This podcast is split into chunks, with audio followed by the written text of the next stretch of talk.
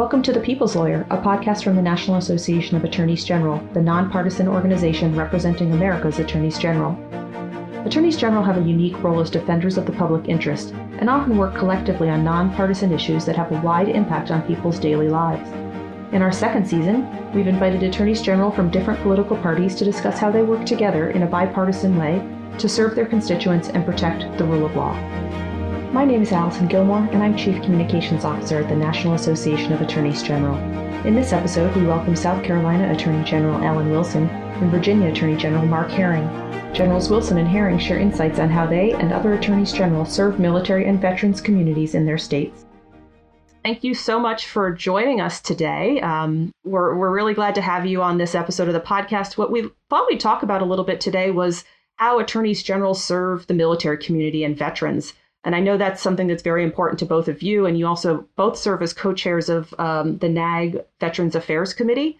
So, if it's okay, I'd like to just talk a little bit about the importance of the military population in both of your states, since I know you both have very large active duty military and veteran communities.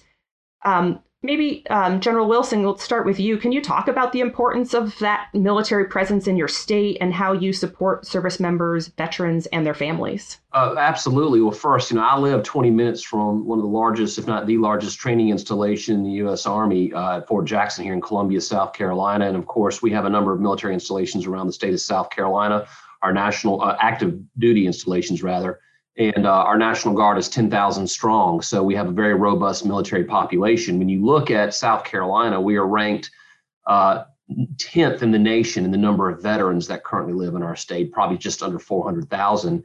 And we're ranked eighth in the number of active duty uh, military personnel that actually live in South Carolina. So we're a top 10 state in either category, whether veterans or active military. And so, and, and as a, as a you know, as a person who's currently actively serving in our, our National Guard and as a former active duty military member, um, this is something that is very near and dear to my heart, and I'm incredibly honored to serve with General Herring on addressing issues that come up that deal with veterans and active military in our respective states. Because, um, you know, as as a member myself and as someone who represents such a large, robust population, I think it's important that we all work together in a bipartisan fashion to serve those communities.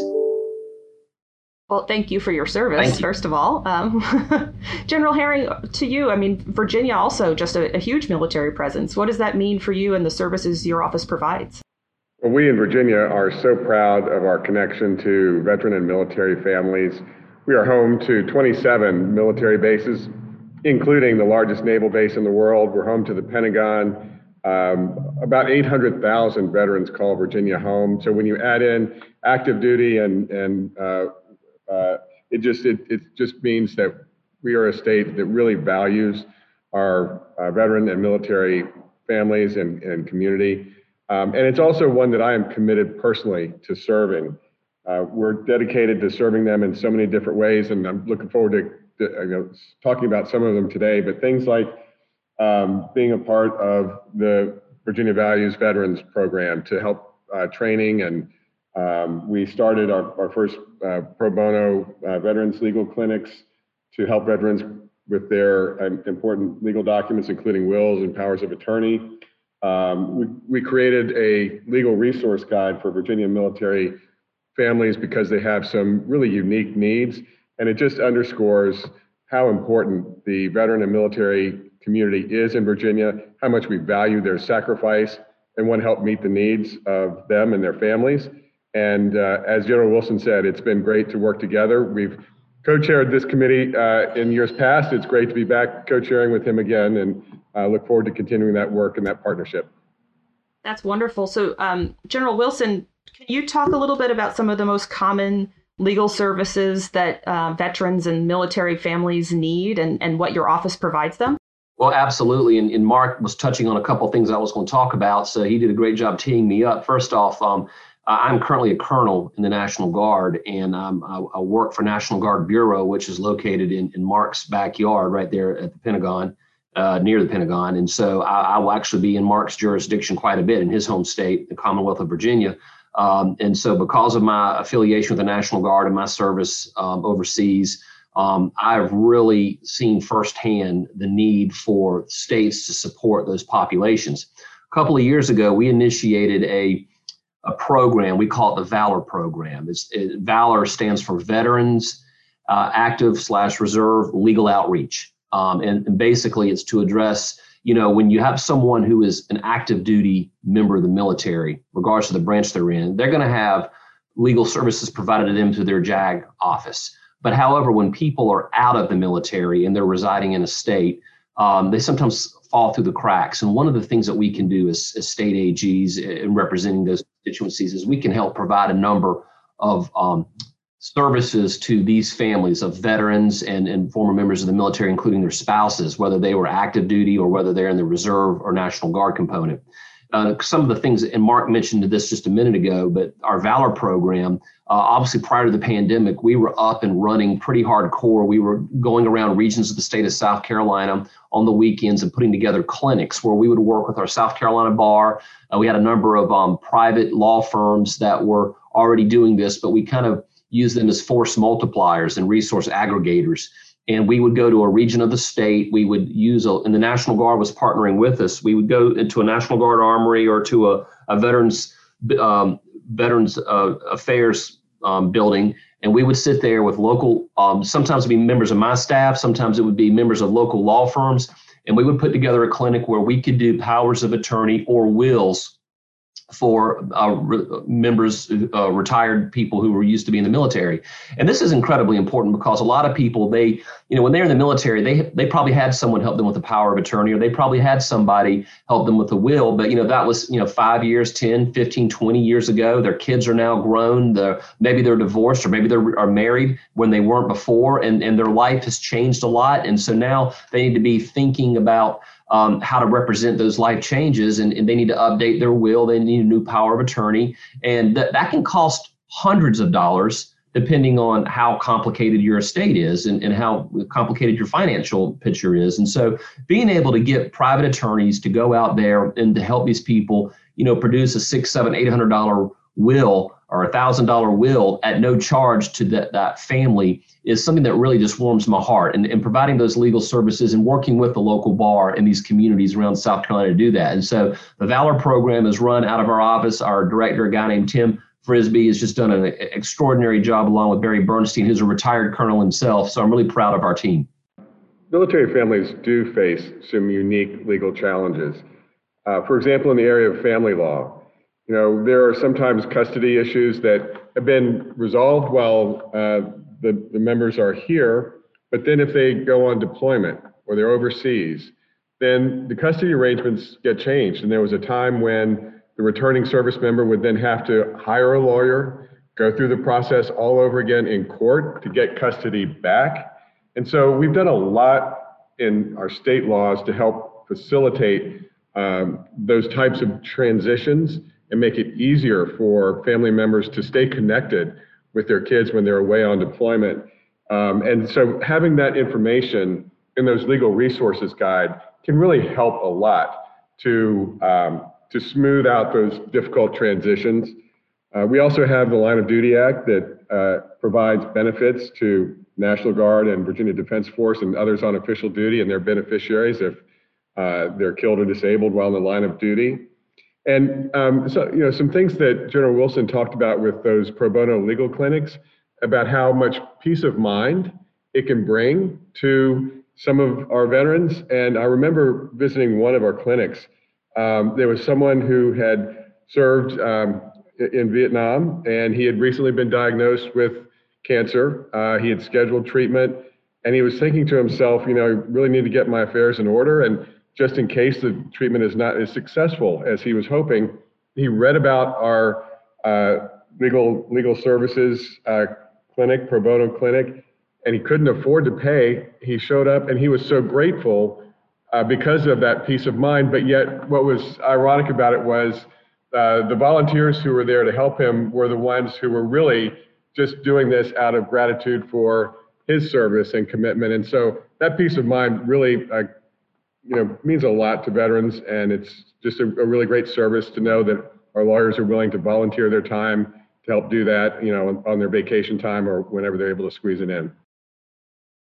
I just want to echo, it is very heartwarming when you can work with the local community to serve that underserved population of veterans because they, they often get for, forgotten after they finish serving and uh, and so this is one way that we can be part of that process there's one other program i wanted to talk about that is statewide in south carolina i don't know if this is where you were going but i wanted to just throw this out no, absolutely, and I, th- I think um, I think uh, you know this is an area that I was going to talk about uh, uh, in the next question. But um, there are a lot of people who serve in the military, and because of their service, they have service-related issues. It could be PTSD, mental health issues. Uh, maybe they're dealing with they're struggling with some addiction that was brought about by an injury, and they got addicted to pain medication, or you know. And of course, these problems, whether it's PTSD, the mental health, the addiction, it leads to them getting in trouble you know, with the law. They, they, you know, they, they do something that causes them to get into the criminal justice system. But it was a byproduct of a service-related injury that led, you know, led them down this road.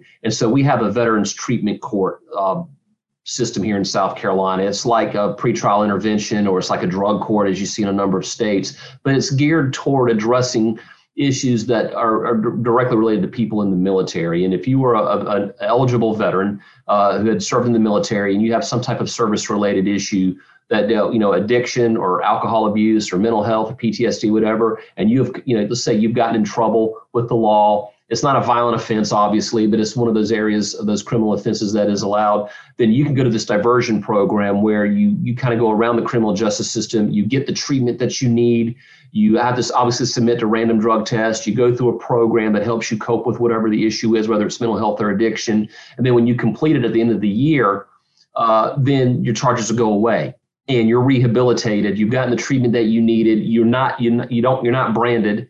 You don't have that scarlet letter on your record, as, as they say, and you kind of reintroduce yourself back into society. So it's, it's another second chance program for people who find themselves on the on the business end of the criminal justice system. So that's another program we're really incredibly proud of. And, and General Wilson is exactly right about the importance of addressing those underlying um, issues because unfortunately it is all too common for a veteran or a service member to suffer from mental health disorders um, and psychological trauma when they return from service.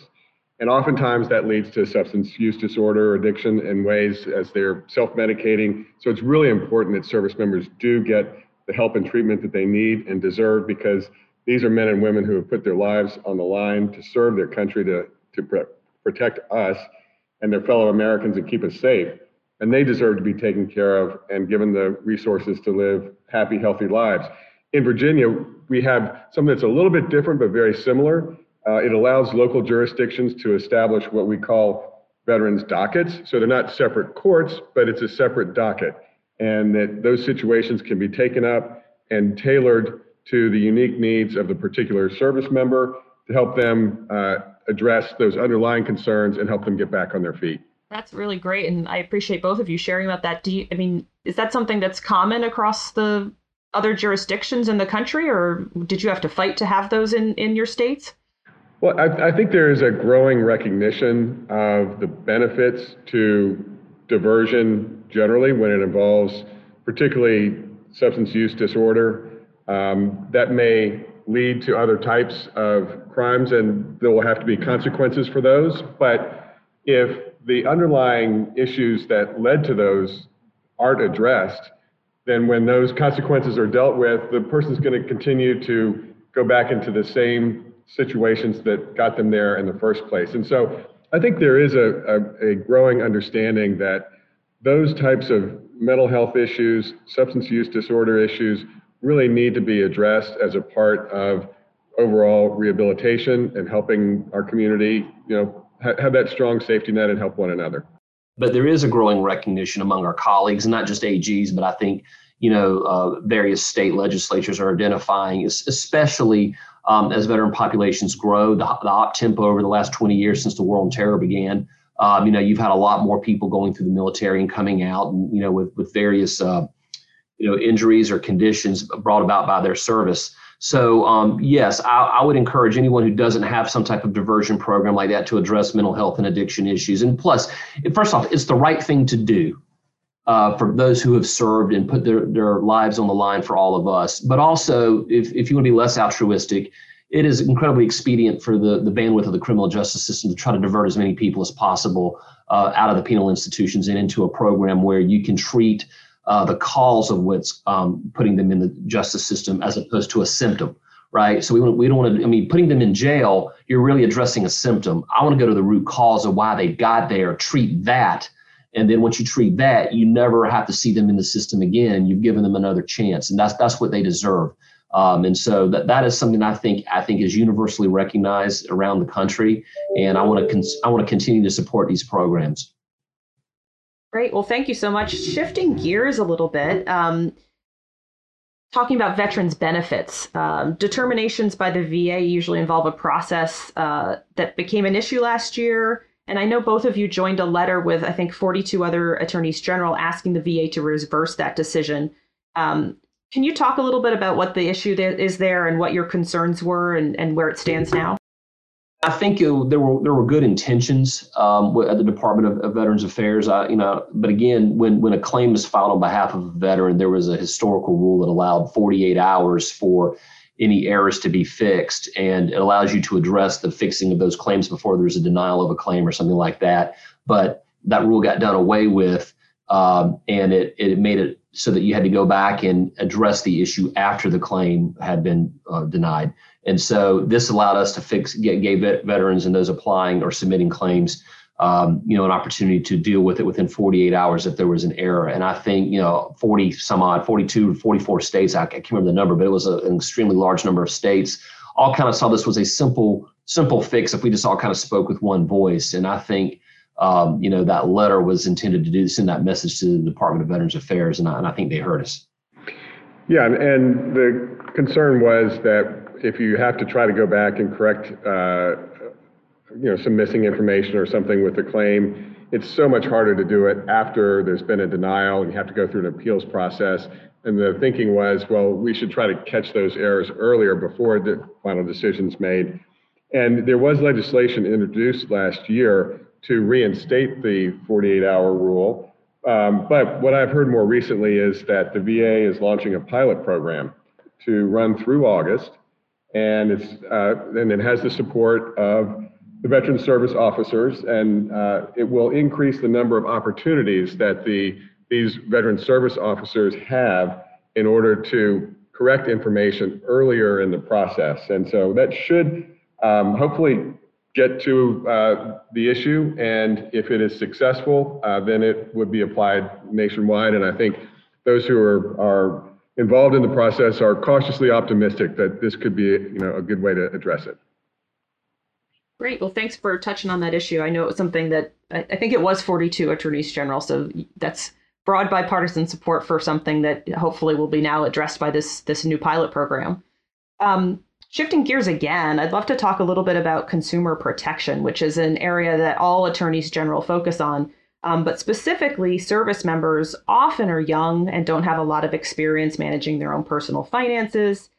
It, it ripe for being targeted, um, you know, by bad actors. So I'd love to hear a little bit about what your offices do to work with service members to protect them and their families from scams and and just you know shady businesses that might want to take advantage of them. Uh, General Herring, do you want to jump in there?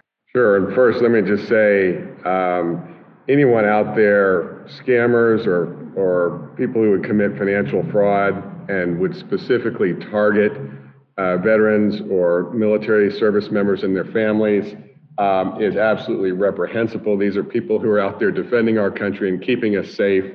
Um, but unfortunately, it does happen. And they are often targeted because they have a steady income, they are often away from home, and so that makes them an attractive target for people who would commit financial fraud and take advantage of them. So we have a very uh, robust uh, consumer protection section that um, has a special focus on trying to protect uh, military service members and their families and veterans. Um, and we have taken some very strong enforcement action in a number of cases. We won and one of the largest uh, veterans and, and the largest multi-state settlements that our state has ever led against USA discounters and uh, resulting in about $100 million in debt relief and compensation for veterans and military families. Um, we secured more than $50 million uh, uh, making or for making illegal high interest loans to more than a thousand Virginia veterans and retirees in violation of our Consumer Protection Act. But um, we also do a lot more on the front end to try to help service members and their families and veterans protect themselves from those types of scams. And so we try to put information out uh, as often as we can, help them understand the types of protections, legal protections that they have, whether it's you know, the Service Members Civil Relief Act, uh, consumer credit protection for military families. There are, are special uh, limitations on the amount of interest that certain types of lenders can charge our military service members.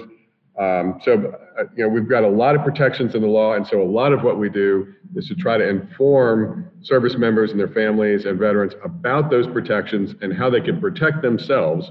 But uh, we're also going to continue to have a very vigorous and robust consumer protection uh, enforcement effort to make sure that uh, our veterans and, and, military service members and their families are protected. Now, I, I, would say that you know an ounce of prevention is worth more than a pound of cure. That's why I think education is so important. Um, trying to help uh, people who are at risk for being defrauded or scammed. You know, usually we talk about our elderly population, older people, but veterans oftentimes fall into this category, and as as you alluded to earlier, younger people um, who are in the military and usually away from their families and kind of, you know, maybe 18, 19 year old private. Uh, but what one of the things we try to do for people who living in our state is is education. Now we share this responsibility as it relates to charities um, with the Secretary of State's office in South Carolina. You know, they, they they're the regulator um, for charities in South Carolina. And I would encourage people, first off, if you ever get approached about a, a charity, um, co- contact the Secretary of State's office. Google South Carolina Secretary of State. They have a list of all the reputable charities, the naughty and nice list, you know, especially during the, the holiday seasons, those are always published. But um, ver- trust but verify, as they say. Um, and then, of course, you know, within the Attorney General's office, we have the Securities Division. I'm the Securities, I'm one of four states where the Securities Commissioner is the Attorney General. And you know, we, uh, especially during the COVID uh, pandemic, you know, when there's a lot of uh, anxiety with people out there and, and there's a lot of concern about, you know, the future and stability of people's finances. And you see a lot of fraud out there, you know, uh, invest in these gold bullion coins or, you know, invest in this, you know, piece of property and trying to prey on people's fears and, and, and exploit those anxieties during this very difficult time for all all of our citizens, not just those in the military. But we have a criminal division that deals with that. We have the Secretary of State's office now. If they need uh, criminal support, uh, prosecutive support, we provide that.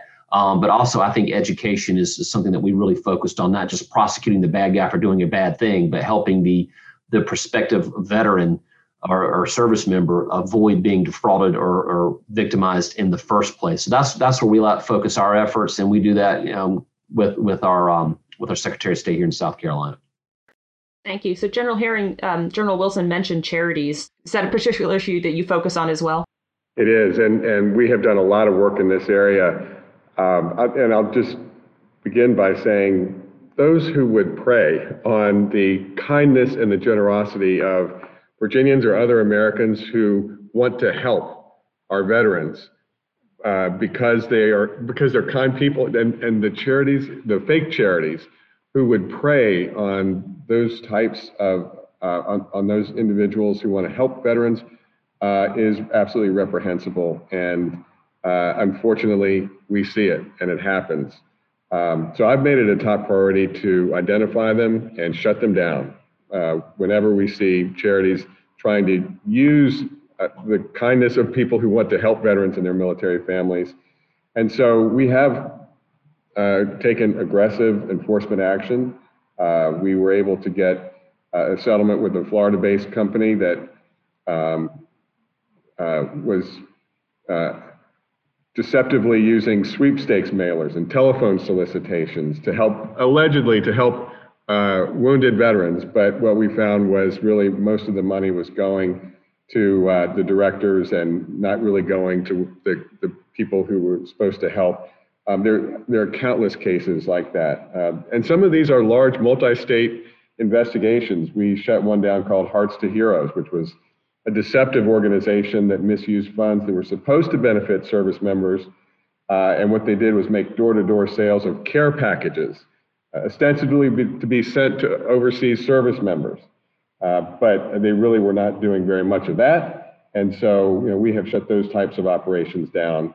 Um, and so if anyone has concerns or questions, absolutely they should contact whatever their state's um, structure is, whether it, you know, whether it's their attorney general that, that runs uh, the deceptive charities uh, unit or whether it's a secretary of state, uh, they should contact those. We have a consumer protection unit um, and we are here to serve. And so if anybody has those types of questions or concerns as to whether it's a legitimate charity or not, um, you know, there are, there are also some, some common sense things that people can do. And, you know, the, the one thing is like, like the 24 hour rule, if it's a legitimate uh, charity, they will accept your donation uh, in 24 hours. Take that time to just do a little bit of homework and make sure that the, uh, the charity, the person who is soliciting on behalf of service members or veterans really is going to help them instead of just line their own pockets.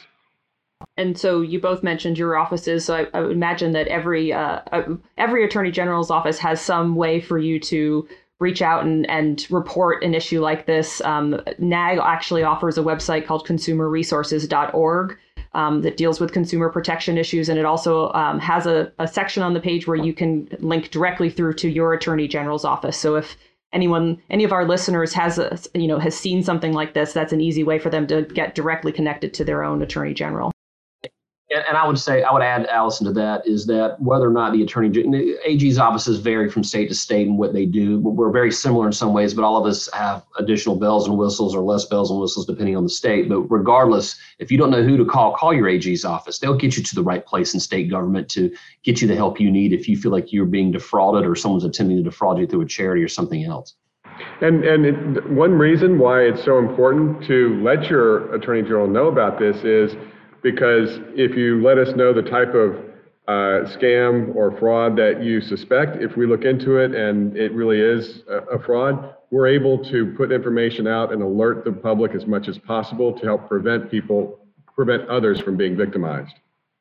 And I imagine also that you all will work with each other on these types of issues. If you discover a charity or any sort of con- scam artist who's working across state borders, that that's the benefit of AGs working together. Can you just maybe to close talk a little bit about sort of your relationships with other attorneys general and how that those relationships help you serve your own constituents?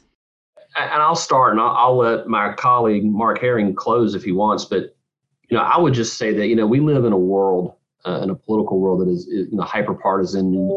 Everything that you every time you turn on the, the media, you, you see some something that divides people either among geographic lines or racial lines or political lines. But what I can tell you, and I'm really happy about this, and I'm really proud to serve with Mark Herring as, as co-chair of this committee. But there, there are a couple things that really unite all people. I think anything that serves the, the you know serves the victims of any type of crime or survivors of crime, and, and especially those that serve in the military. I think there's there's unanimity, there's universal support, and we all can rally around these types of issues. And I really think that, uh, that this is one of the best parts about being AG when you can work with people like Mark Herring and other AGs around the country to collaborate and coordinate on the services that we offer in our respective states, but also we all turn into, and I like to use the term force multipliers for one another because, like you said, we are we are a network um, kind of like a, chain link fence to stop criminal activity, not just within our or the fraudulent activity, not just within our states, but across all states. And, and the AGs can really work together in that. And I think we do relatively a good job. And another thing that I enjoy about working, you know, through NAAG and, and working with my colleagues is that it's fun to beg, borrow, steal, and rip off great ideas in other offices. Um, you know, and, and it's, plagiarism is encouraged among our colleagues because we all approach problems differently, and somebody might be dealing with an issue differently than I am, and they might be dealing with it better than I am. And if they are, I want to I want to borrow that and bring it back to South Carolina. And if I'm doing something like in, in with a program that serves veterans and they want to rip me off, and I say rip, but you know, imitation being a, a, true form of flattery, you know, I would be flattered to have someone take the programs and things that we're doing here. I, I feel that General Herring feels the same about his programs. But you know, that that's the great thing is that this organization is an incubator of, of all of us kind of growing great ideas together and, and, and proliferating those ideas across the states and territories. Well, General Wilson is exactly right, and I'm very honored to co-chair uh, this committee with him. Uh, I think uh, attorneys general work really well together um, on so many issues. Occasionally, there's some issues that fall along predictable partisan lines, but so many things that we work on uh, are nonpartisan, bipartisan. Uh, veterans issues is, is one of those, but there's so many others, whether it's in response to the opioid epidemic or consumer protection more broadly. I mean, we can identify issue after issue where we work together, um, and sometimes uh, we, we divide up the workload so that we're all able to really uh, do a lot to serve the residents of our state. And, and I think that is a tradition that has existed a long time among attorneys general and one that I predict and hope will continue for a long time in the future. Well, I want to thank you both for your time and for ending on that positive uh, bipartisan message. Thank you for the work that you do with with your fellow attorneys general. We appreciate your time. Thank you for inviting me. Thank you, Allison, for facilitating. Mark, it's always a, a pleasure to be with you. Thank you for what you do for Virginia. Good to be with you too, Alan. Take care. Thank you so much. Bye bye. Thank you for joining us for this episode of The People's Lawyer.